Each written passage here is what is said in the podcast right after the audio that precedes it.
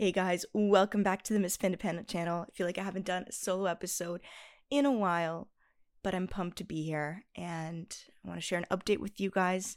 Finally back home in Toronto. I took some time to reconnect with what I want to do, um, understand the value that I want to provide for you guys, and really get a sense of where this page is headed and what I want to do next. And if you haven't signed up already, I'm doing a virtual introduction to investing webinar on May 18th at 7 o'clock. Spots are filling up pretty fast and it's limited capacity, so make sure if you're interested that you register as soon as possible.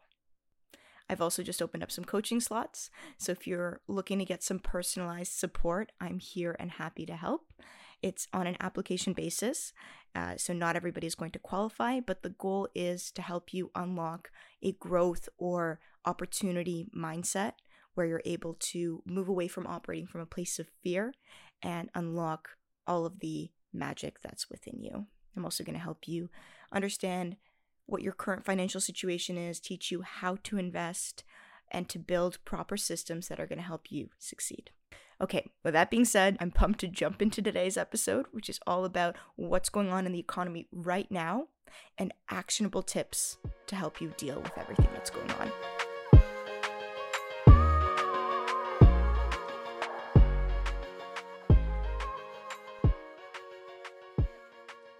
The first thing that I want to talk about is inflation. And inflation's been top of mind for so many people right now because we're actively seeing this in the economy. So inflation in Canada is at a 40-year high. It's at 6.7% as of right now. In the US, it's 8.5%. So these are astronomical numbers. In my lifetime, I've never seen anything like this. And it's super visible because when you go to fill up gas, when you're going to buy groceries, you're seeing the increase in prices right in front of you like gas just now hit almost $2 a liter and i'm sorry for all my us folks. I don't know what that is per gallon and it probably depends on where you are in the us because places like texas probably have cheaper gas.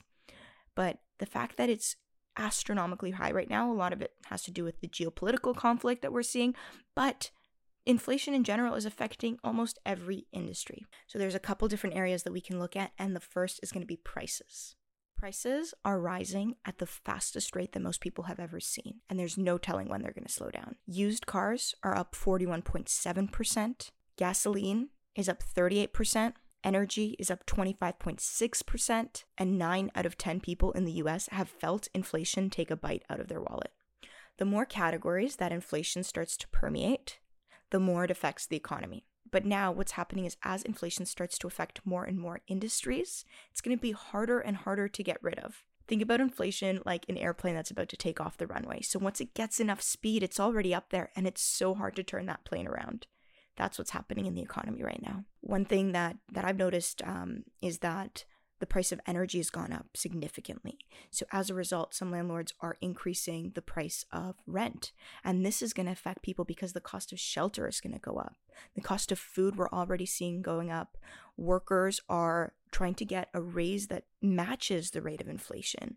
But a lot of companies aren't offering that yet. And so people have to fight with their employer in order to get a raise that at least matches what the rate of inflation is. All of that basically means that inflation is probably going to be here for longer than we anticipate. And there's supply chain issues that are also impacting this. And even if they ease up a little bit, we're still going to see some of the negative effects of inflation continue. There's also a big global traffic jam, which I've talked about at length, but supply chain shortages and issues haven't gone away. They're still very prevalent in the market, specifically with China artificially inflating shipping prices and they have a zero COVID policy. So in March, they went on lockdown again, and that caused um, significant backlogs again. So a lot of these supply chain issues aren't going to be resolved anytime soon. Number two is the job market. And the job market's still pretty hot right now, which is a good sign. Nothing's highlighted how interconnected the US economy is more than the pandemic has. And the pandemic has significantly impacted the job market. And the job market impacts the economy. So everything is kind of com- connected in this big loop. The workforce right now isn't fully back to its pre pandemic levels. There's still some issues with supply and demand in specific industries. Employers have made significant progress. So, about 90% of the pre pandemic jobs have been recovered, but there's still that 10% that haven't been able to be recovered. The sooner that employers can fill those positions, the better the outlook is going to look for inflation. But the thing is, companies aren't having an easy time filling those empty slots. About 2.7% of the workforce, or close to 4 million people, quit their jobs in 2021. And this was coined the Great Resignation, which I've talked about a little bit. Basically, a mass exodus of people leaving jobs that they don't want to work, places that they aren't valued. And that 2.7% of the workforce, they aren't leaving the workforce altogether. They're just finding new opportunities that better suit them. So during the pandemic, a lot of people were concerned for the, the safety and health of their loved ones. So a lot of people that were working on the front lines exited and went into positions that allowed them to work from home, like they were taking call center jobs and positions that allowed them to prioritize safety first. People are still retiring, so there's a lot of data that speaks to this in the US. I haven't been able to find as many stats for Canada, but 2.6 million more people than usual retired during the pandemic. So a lot of people went into early retirement. And I think a big part of that is is the lack of caretakers and people wanting to be at home to take care of their loved ones, especially because our population is aging. And a big thing with the job market, what employers are doing to fill some of those empty slots is they're boosting wages, but not in every industry, and people are affected by this disproportionately.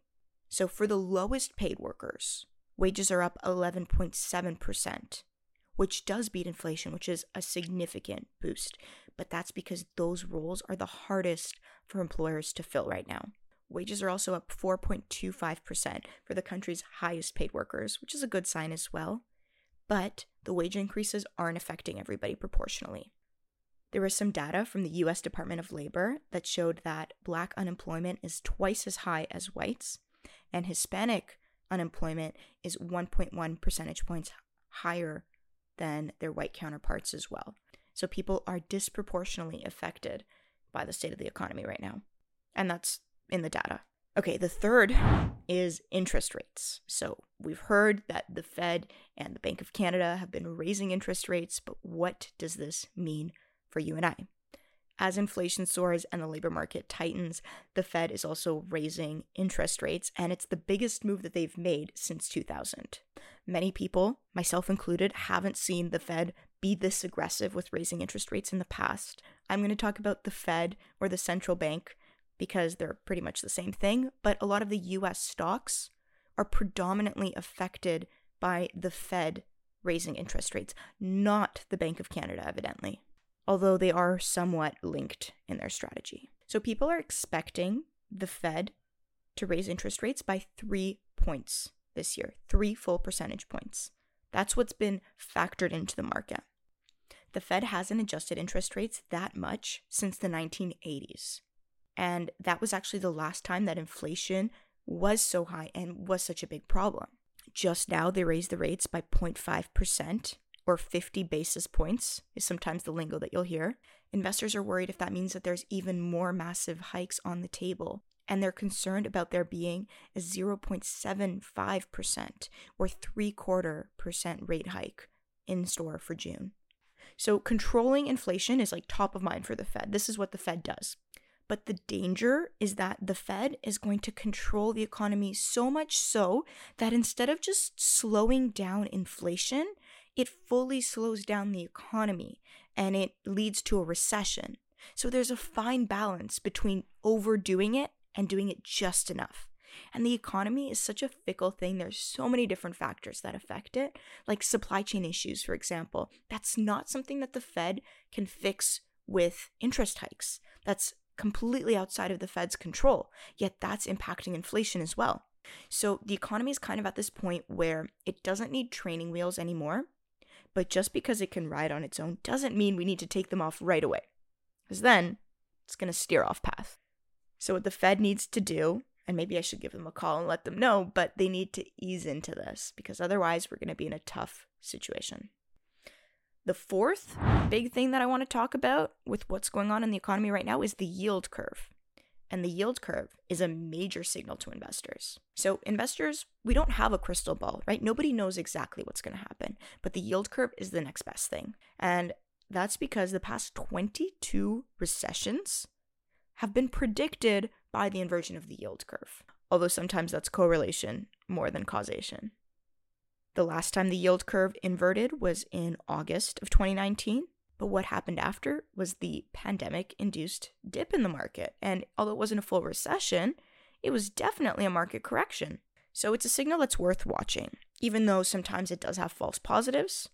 It's something that's predicted 22 different recessions. So that's why investors are so adamant about noticing trends. Sometimes this is kind of like a what came first, the chicken or the egg situation, where the yield curve doesn't predict a recession, but it's a catalyst for it. So investors start to see the yield curve invert and then they start to make decisions based on that, based out of fear. With the yield curve, you can easily visualize how institutional investors how much they're earning from short-term and long-term bonds by investing in US treasuries or buying government debt. Okay, so the yield curve inverted on April 1st of 2022, which is a recession indicator. But what I want to do now is talk about seven different ways that you can prepare for a recession. First, you want to get a snapshot of your personal finances. You want to know the total amount that you have in savings, in debt, and in your investment accounts. You also want to take a look at your budget, and I'll get into this a little bit more in detail. If you look at the increases in the price of gas and the price of food, you want to factor that into your budget. You need to really understand how much money it takes you on a month by month basis in order to just sustain your current lifestyle. So take everything into account and update your budget.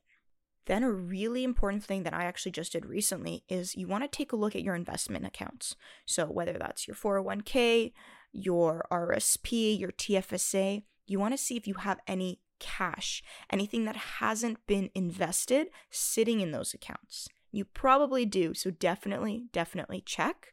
While you're at it, you might want to take a look at what your APY is or your annual percentage yield for each one of those accounts is as well, just to understand the money that you have invested, what it's actually bringing for you.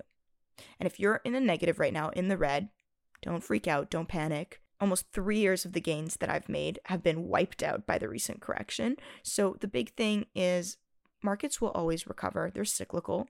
And if you have a long term focus, even though you're seeing red and you might be bleeding, separate yourself from that and just keep that long term focus at the top of your mind. You want to be greedy when others are fearful and fearful when others are greedy. While we're talking about APY, you want to look at another metric, APR, or annual percentage rate of interest for all of your debt accounts. You definitely want to know if your debt is fixed or variable, and you want to know what amount or how much you're paying in interest every month. Then, a big thing that I talked about a little bit in the beginning is you want to see what money you have coming in and coming out. You want to be aware of inflows and outflows. And the goal of doing this, especially now, is you want to understand how likely you are to survive in a pretty fragile environment. When you do this, you also might find ways to eliminate that pesky debt. And you might have some extra cash, whether it be in those investment accounts. Now, that's something that you want to be mindful of because certain accounts, like an RSP, for example, you can't take money out. You're going to be penalized for that. You, you can still take it out, but you're going to be charged tax at your current tax bracket as if you're adding income. Number two is you don't want to pay attention to market volatility if you're investing for the long term. Higher interest rates typically cause dysfunction in the market. And that's partially by design. Like when the Fed raises interest rates, it wants to tighten market conditions and it wants to soak up some extra liquidity in the market. And this is exactly what's happening right now where the S&P is down 13% year to date because investors are baffled by the concept of raising interest rates. But for long-term investors, people that have a long term focus, that short term market volatility that I always talk about is so insignificant because years down the road, you're going to look back at this moment and you're not even going to notice it. If you're investing for the long haul, you're always going to go through moments like this where you're dealing with booms and busts. So it's just a natural, natural part of investing. And that's why I always, always, always preach starting early because you've got so much time to ride out all of these curves. And one thing that I always talk about is you've never actually incurred a loss until you sell. So Better yet, instead of focusing on selling your positions, you could use this as a buying opportunity. So, if you're thinking about whether or not you should save or you should invest, if you're saving right now, you're going to be significantly affected by inflation. But if you're investing, investing can actually help you beat inflation. And you're going to have to take some risk, right? There's there's no reward without taking a risk. So, if you are focused on investing and growing your wealth, that's something that you need to think about. What amount of risk are you comfortable with? And there are ways to figure that out. Number three is thinking about your career and your income opportunities. So, you know the saying, there's no better investment that you can make than an investment in yourself? Right now, I strongly agree with that point. When the cost of living rises, the best investment that you can make is into increasing your income. So, right now, you can take time to take trainings, take courses, take workshops, learn things that are going to help you level your skill set so that you can stay employable. Joblessness, like when you lose your job, whether it's through layoffs, usually that happens in a recession, is one of the biggest factors that's going to affect your wealth. Number four is know the difference between good debt and bad debt, which I've talked about before. And the goal right now is to eliminate bad debt. Bad debt predominantly is credit card debt, but it's any debt that has a very high interest rate. So, in the first exercise that you do, where you take a snapshot of your finances, you want to be aware of the debt that you have that has the highest interest rate. Right now, especially, you want to work towards eliminating that. So, if you own property and you have a fixed mortgage rate, you're going to be safe when the Fed raises interest rates. If you've got a variable mortgage, like me, for example, I came into this completely knowing what the risks were and I'm okay with the risk that I took. But what's happening now is as the Fed raises interest, the portion that I pay down of my mortgage is actually lower than it was before. So more of my monthly payment goes towards paying off interest. So although the total amount doesn't change, the amount that actually goes towards my loan does, and more goes towards interest. And when I talk about bad debt, and high interest debt, normally that comes from a credit card. So the average credit card interest rate is 18%. So if you're borrowing that money and you're not paying off your credit card in full every month, you could potentially be costing yourself thousands of dollars throughout the year or hundreds a month that are unnecessarily going towards interest. And you can easily avoid that if you pay off your credit card. But while we're talking about debt, another big thing with debt is good debt, like a line of credit.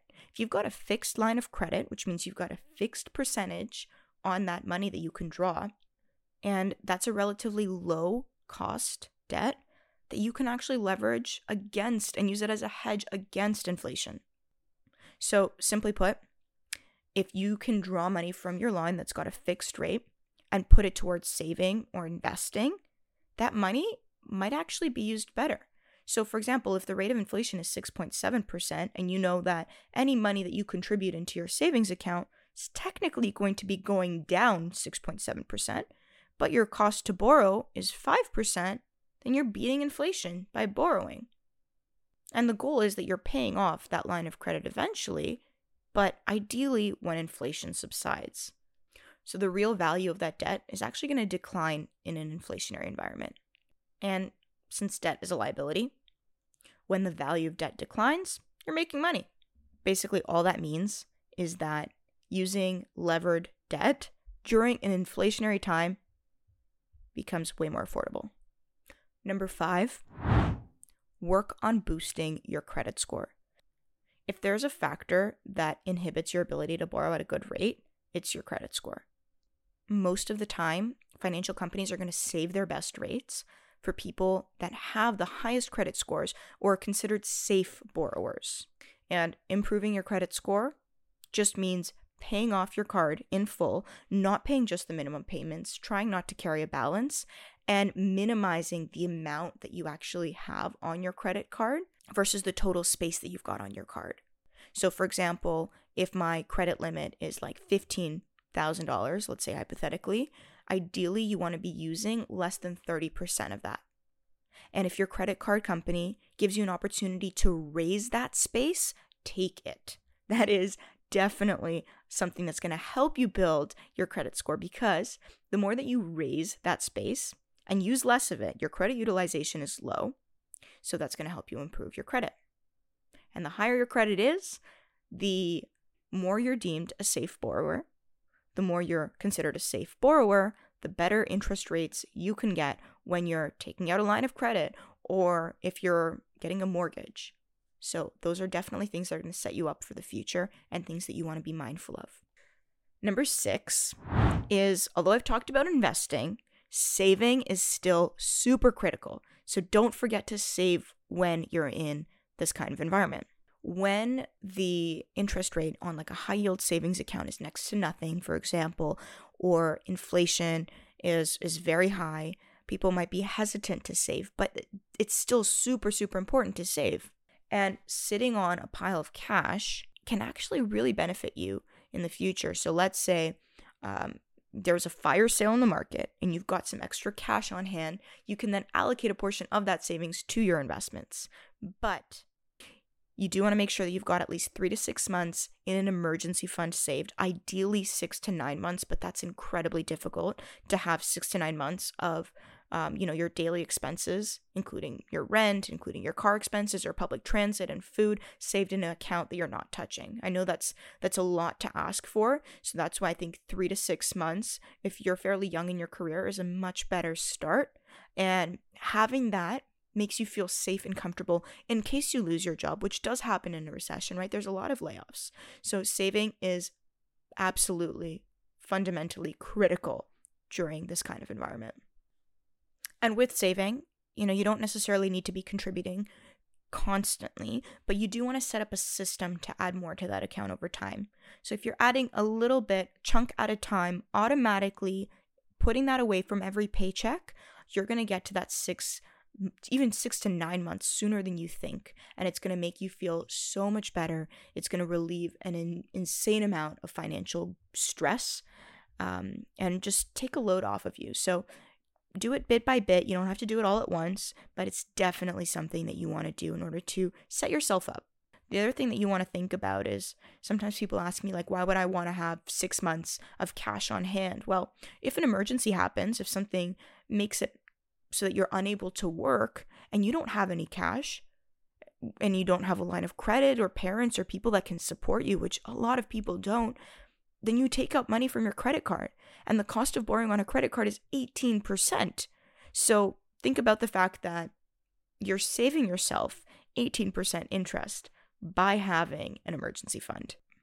Number seven, and this is the last tip, is recession proofing your finances. So, if you are investing, you want to make sure that you're diversified into all kinds of different sectors and industries, and you're not just investing into growth stocks and you know, technology companies because if you look at what's happened right now, those are the companies that have been hit the hardest, right? Peloton today posted something on Instagram. It fell 94% below its all time high. So when it IPO'd in 2019, it was trading at $29, and today it was trading at $11. So that goes to show that ideally you want to diversify your portfolio across multiple sectors, across multiple industries, and buy companies that you know are going to succeed in the long run you want to focus on things like ETFs or index funds, not necessarily sticking to one asset class. Everybody is going to do this differently, so I'm not going to offer any financial advice. This is solely for educational purposes, but you want to do what's right for you. And the big piece of advice that I have is that you want to diversify. And when it comes to recessions, they're not always as severe as we may think. We talk about the Fed for a second and interest rates, the harder the Fed pushes the brakes on the economy, the harder it's going to slow down. But recessions aren't always as severe as people think. Like with the coronavirus pandemic, there was a pretty big slowdown in March of 2020. But look at how the economy rallied and bounced back. We need pullbacks, we need downfalls in order for people to have opportunity to actually see gains. So if you take away anything from this episode, I want to make sure that you live below your means. You're aware of what your financial situation looks like and how the economy and all of these things are going to impact your situation. And you want to make sure that you're financially prepared for a recession, for joblessness, and saving and having a strong emergency fund. There's always going to be factors that are outside of your control that affect the economy. So you want to make sure that you've got a clear focus, a clear strategy, and you want to make sure that you are fully aware of your financial situation. I hope this episode brought you some clarity, some calmness in terms of knowing what to do next. Uh, the way that I'm playing it right now is I'm continuing to buy stocks, I'm averaging down on some of my positions, I'm staying invested, I'm not panic selling, and I know that this is going to be an opportunity to potentially make a lot of gains in the future. During March of 2020, when there was a big dip, I was preparing to invest in real estate, so I didn't have as much of my cash going towards my investing accounts that I would have liked to. And you know, hindsight is always 2020. So what I'm consciously doing is anytime there is a market dip, I am aware of what that looks like. I have Excel sheets where I can track and I know the average cost of my positions and some of them I'm adding to, buying new things, there's always going to be factors outside of your control that affect the economy. So tune out the noise. And if you're like me, I'm staying invested. Thanks for hopping on today. Until next week. Ciao.